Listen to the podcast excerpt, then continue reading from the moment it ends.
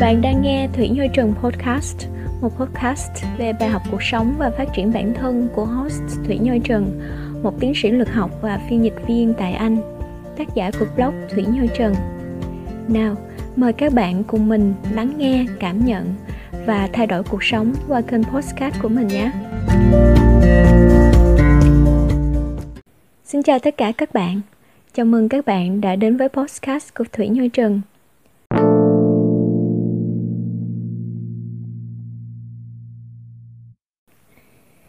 Mỗi khi Tết đến thì chúng ta thường luôn đông đầy những cảm xúc rất là khó tả. Đặc biệt đối với những người con xa quê thì việc nhớ về quê nhà, nhớ những miền ký ức tươi đẹp cùng với gia đình của mình càng dâng trào hơn. Chắc hẳn trong mỗi chúng ta đều có một quê hương để nhớ về, những miền ký ức riêng để nhớ và những cảm nhận riêng mỗi khi Tết đến. Trong tập podcast ngày hôm nay, mình muốn chia sẻ những cảm nhận riêng của riêng mình khi Tết về trên đất khách, những kỷ niệm về mâm cơm mẹ nấu, hay là những lúc được bà lì xì. Đặc biệt là khi Tết đến thì mình rất thèm nghe được một câu giọng cổ của ba. Vì vậy, mình xin mời tất cả các bạn cùng lắng nghe tập podcast ngày hôm nay của mình để chúng ta cùng lắng động với những cảm xúc rất là khó tả mỗi khi xuân về nhé. Tết xa quê hương Bài viết của tác giả Thủy Trần được đăng trên Thủy Như Trần blog vào ngày 11 tháng 2 năm 2021. Mời tất cả các bạn cùng lắng nghe. Những ngày cuối năm thường là dịp để mỗi người nhìn lại hành trình đã qua của năm cũ. Có quá nhiều cảm xúc và suy nghĩ cho những chặng đường mà tôi đã đi qua trong năm qua. Năm nay thật đặc biệt, không những vì dịch Covid-19 ảnh hưởng đến cuộc sống toàn cầu, mà vì năm nay là năm thứ tư liên tiếp, tôi không được quây quần ăn Tết bên gia đình. Tết xa quê hương thường làm con người ta hoài cổ hơn, nhớ nhung nhiều hơn những kỷ niệm đẹp bên gia đình cùng những miền ký ức. Năm 2017, tôi may mắn được ăn Tết với gia đình – Nhân dịp tôi về Việt Nam thu thập dữ liệu phỏng vấn cho nghiên cứu của mình.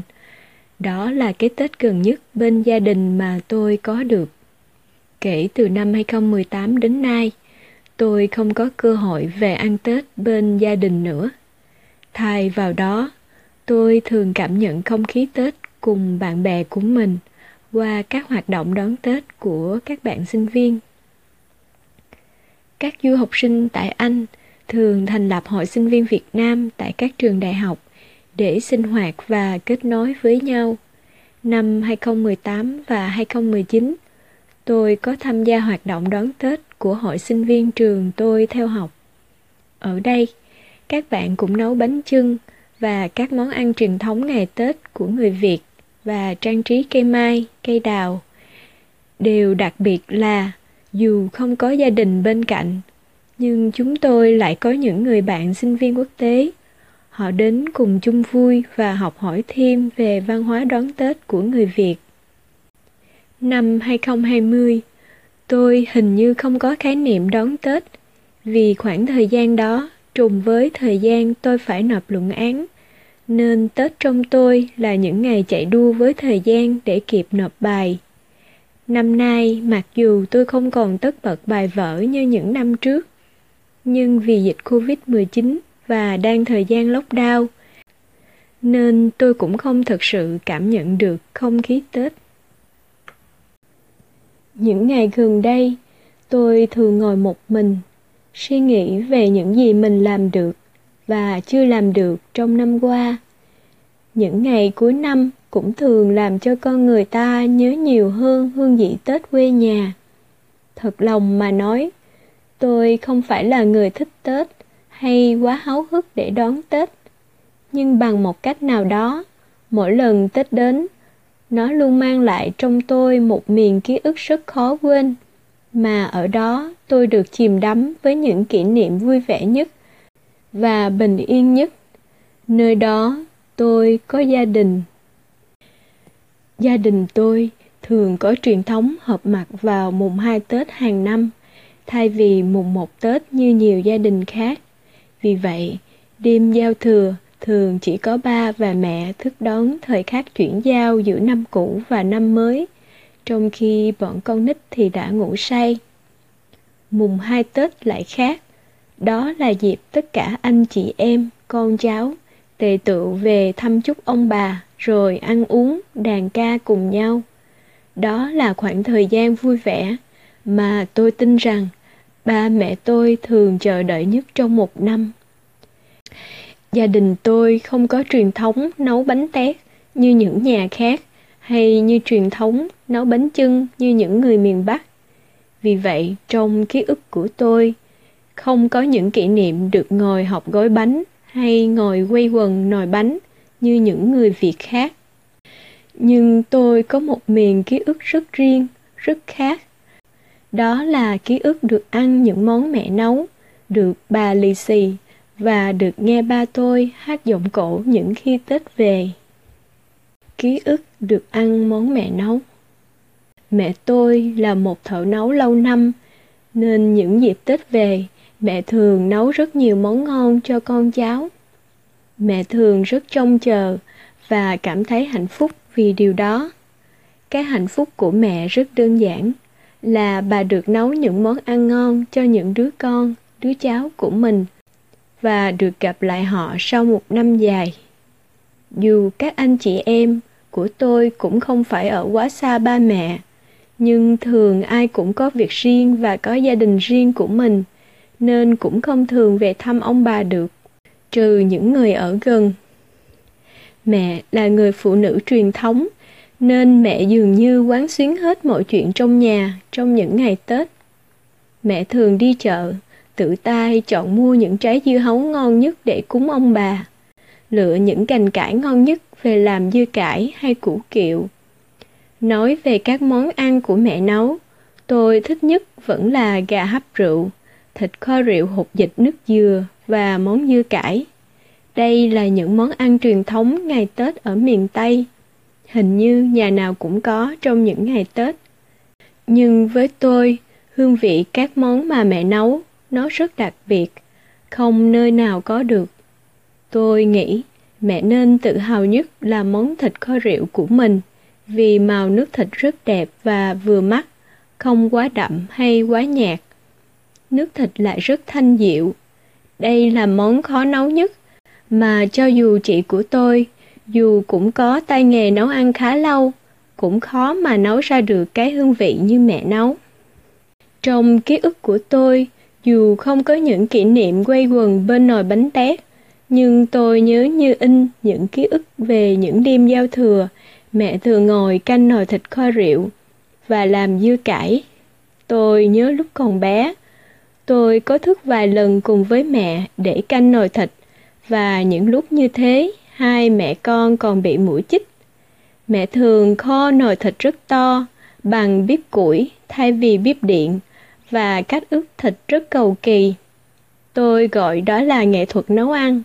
Sau đó mẹ sẽ canh đến bao lâu sẽ đổ nước dừa vào, bao lâu sẽ cho hột dịch đã luộc vào và đun lửa thì phải đun liu riu để thịt được thấm đều và nước thịt ngon nhất có thể. Vì vậy phải có người ngồi canh nồi thịt thì mới ra được thành phẩm như vậy. Mẹ tôi là một người rất kỹ tính đặc biệt là với việc nấu ăn. Nếu mẹ nấu món nào mà thành phẩm không như mẹ mong đợi, mẹ thường rất buồn và cứ luôn nói về nó. Mẹ tôi có tình yêu nấu ăn từ khi mới 11 tuổi. Tôi nghe mẹ kể, thời đó chiến tranh ác liệt lắm, nên bà ngoại phải đi buôn gánh bán bưng, nên không thường ở nhà. Thế là mẹ tự nấu ăn cho các em từ đó. Đó là một miền ký ức khác của mẹ, mà mỗi lần tôi nhớ lại, tôi luôn cảm thấy rất tự hào về bà. Tôi nghĩ không những tôi mà các anh chị em, rồi các cháu của tôi cũng mong những ngày Tết đến được về thăm mẹ và được thưởng thức những món mẹ tôi nấu. Nếu phải khen ngợi theo kiểu của người miền Tây, tôi sẽ gọi đó là ngon nhất nấp. Tôi luôn có cảm giác mẹ luôn có một gia vị đặc biệt mà không ai khác có được, đó là tình yêu. Mẹ luôn bỏ tình yêu vào các món ăn của mình, vì vậy các món mẹ nấu nó ngon đến lạ lùng. Ký ức được bà lì xì Như những đứa trẻ khác, lì xì đầu năm luôn là khoảnh khắc được mong chờ nhất của tôi khi tôi còn bé. Nhưng trong ký ức của mình, tôi nhớ nhất vẫn là những lúc Tết về. Tôi được bà nội lì xì. Bà tôi là một người rất cẩn thận. Dù có rất nhiều đứa cháu, nhưng bà nhớ rõ từng đứa một. Mỗi dịp Tết về, bà thường dành nhiều tiền hơn để lì xì cho các anh chị em tôi, vì nhà tôi đông người nhất. Bà thường gọi tên từng đứa một, lên đứng xếp hàng để bà lì xì, rồi bà thường dặn dò các cháu bằng những câu nho. Bà nội là người rất giỏi về nho và thơ ca, nên những gì bà dạy cũng dễ đi vào lòng tôi nhờ những câu nho ấy. Cái mà tôi nhớ nhất về bà có lẽ là mỗi lúc bà lì xì cho tôi. Bà thường nói về việc tôi bú vú da của bà. Câu chuyện xảy ra khi tôi vừa mới sinh. Lúc đó mẹ tôi phải nhập viện để thực hiện một ca phẫu thuật gấp, nên tôi không được bú sữa mẹ từ nhỏ. Lúc đó, bà nội là người chăm sóc tôi. Vì tôi quá đói nên cứ khóc thét lên. Thế là bà cho tôi bú vú da của bà. Bà nội hay bảo rằng tôi là một đứa rất láo bú và hay ngậm rác cả nắm vú của bà. Những lúc như thế, bà nội thường vạch áo ra cho chúng tôi xem và nói Này, tụi bay coi nắm vú tao đẹp như thế này mà hồi đó nó ngậm rác hết cả nắm vú của tao vậy đó. Thế là các anh chị em được một trận cười. Tôi thì xấu hổ muốn độn thổ. Mà năm nào cũng thế, mỗi lúc được nội gọi tên lên lì xì là nội hay kể chuyện xưa của tôi. Vì vậy, ký ức về bà nội mỗi khi Tết đến thường gắn liền với những kỷ niệm vui vẻ như thế. Thèm được nghe ba hát câu giọng cổ. Nhà tôi có truyền thống hát đàn ca tài tử từ thời của ba tôi. Tôi nghe ba mẹ kể, ngày xưa bà nội mê cải lương lắm, nên bà đặt tên cho mấy anh chị em tôi toàn là tên của mấy kép đào nổi tiếng ngày xưa. Tên của tôi cũng do bà nội đặt. Ba tôi là người hát giọng cổ rất mùi tai. Nói cho vui một chút, thì nhờ cái tài này mà nhiều cô hàng xóm mê ba lắm. Nhà tôi có truyền thống đàn ca tài tử vào ngày mùng 2 Tết, khi tất cả các thành viên trong gia đình xung vầy bên nhau. Chúng tôi ít nhiều đều có thừa hưởng gen di truyền từ ba và mẹ. Dù mẹ tôi không biết hát cải lương, nhưng ngày xưa mẹ tham gia đoàn văn công cũng ca hát múa phục vụ bộ đội. Sau khi lấy ba tôi, ba đã chỉ cho mẹ hát cải lương, thế là ba mẹ trở thành cặp kép đào rất ăn ý từ đó. Ba tôi được giọng hát trời phú, giống nghệ sĩ tấn tài. Mỗi lần nghe ba hát, tôi như thấm từng câu, từng chữ, nghe như đứt ruột, đứt gan. Nó rất mùi mẫn và sâu lắng, không thể diễn tả hết được. Ba tôi thuộc rất nhiều bài hát trong mấy vở cải lương xưa, nhưng tôi thích nhất là bài Bên rạng ô môi mà nghệ sĩ Tấn Tài hay hát. Ba tôi cũng mê bài đó lắm. Những người bạn của ba cũng hay yêu cầu ba hát bài này. Ngày xưa, vì mê giọng hát Tấn Tài, nên ba tôi mua một băng cassette gốc về nghe và ghi xuống hết lời những bài hát giọng cổ. Thế là ba học thuộc và thường hát cho chúng tôi nghe vào buổi tối, như một cách để ru chúng tôi ngủ. Tôi nhớ có nhiều lần tôi nằm nghe ba hát mà chảy nước mắt hồi nào không hay. Ngoài giọng ca mùi mẫn ra, ba tôi còn biết đàn guitar cổ. Dù không chuyên nghiệp về tiếng đàn, nhưng ba cũng kịp truyền nghề cho anh của tôi. Anh tôi mê đàn từ khi mới học cấp 2. Thế là sau một đêm được ba dạy, anh ấy đã tự mài mò và sáng tạo thêm nhiều bài khác. Tiếng đàn của anh cũng mùi mẫn và điêu luyện không thua gì giọng hát của ba. Tôi gọi đó là năng khiếu di truyền. Tiếc là tôi không may mắn có được năng khiếu ấy. Mỗi lần nhà tôi có dịp tụ họp đàn ca tài tử, anh tôi thường là người cầm đàn chính. Ngoài ra, còn có một người anh khác đảm trách phần đàn nhạc piano.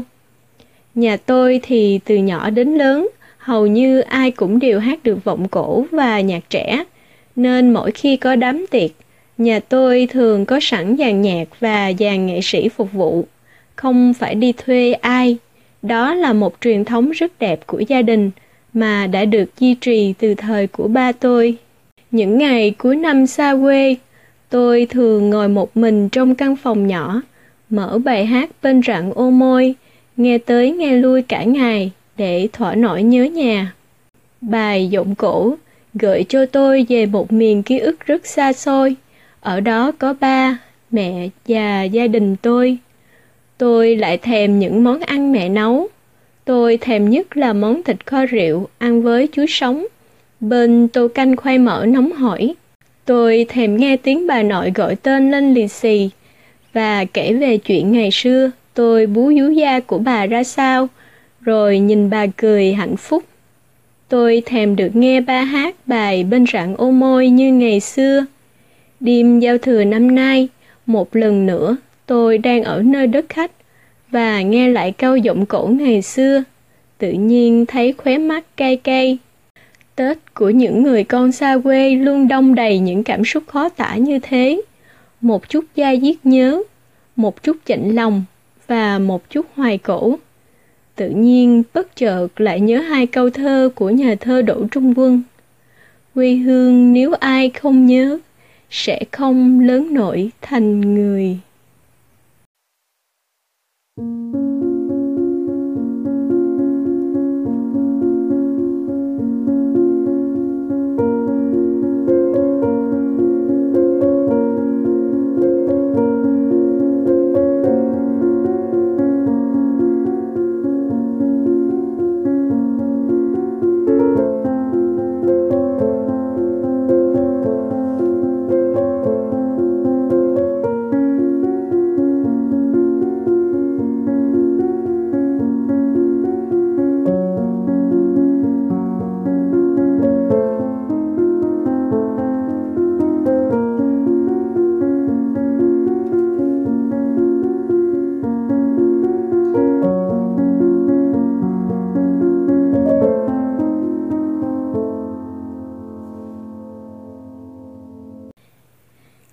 Bạn vừa nghe bài viết Tết xa quê hương của tác giả Thủy Trần được đăng trên Thủy Nhôi Trần blog vào ngày 11 tháng 2 năm 2021. Tết là dịp để chúng ta quay về sum họp gia đình. Mỗi người sẽ có những miền ký ức, những kỷ niệm riêng để nhớ mỗi khi xuân về. Tiếc là bà tôi đã không còn nữa, để tôi được lì xì vào dịp năm mới. Nhưng may mắn là tôi vẫn còn cơ hội để được ăn cơm mẹ nấu và nghe ba hát vọng cổ. Chúng ta ai cũng có một quê hương để nhớ, để đau đáu, để hướng về. Do vậy dù chúng ta có đi đâu thì quê hương vẫn là cái nôi của những miền ký ức trong ta, nên là đừng bao giờ quên quê hương của mình các bạn nhé. Đó cũng là tất cả những thông điệp mà mình muốn gửi đến các bạn trong tập podcast ngày hôm nay. Cảm ơn mọi người rất nhiều vì đã dành thời gian lắng nghe tập podcast này của mình. Mong rằng chúng ta sẽ sớm gặp lại nhau trong tập podcast tiếp theo của mình nhé. thank you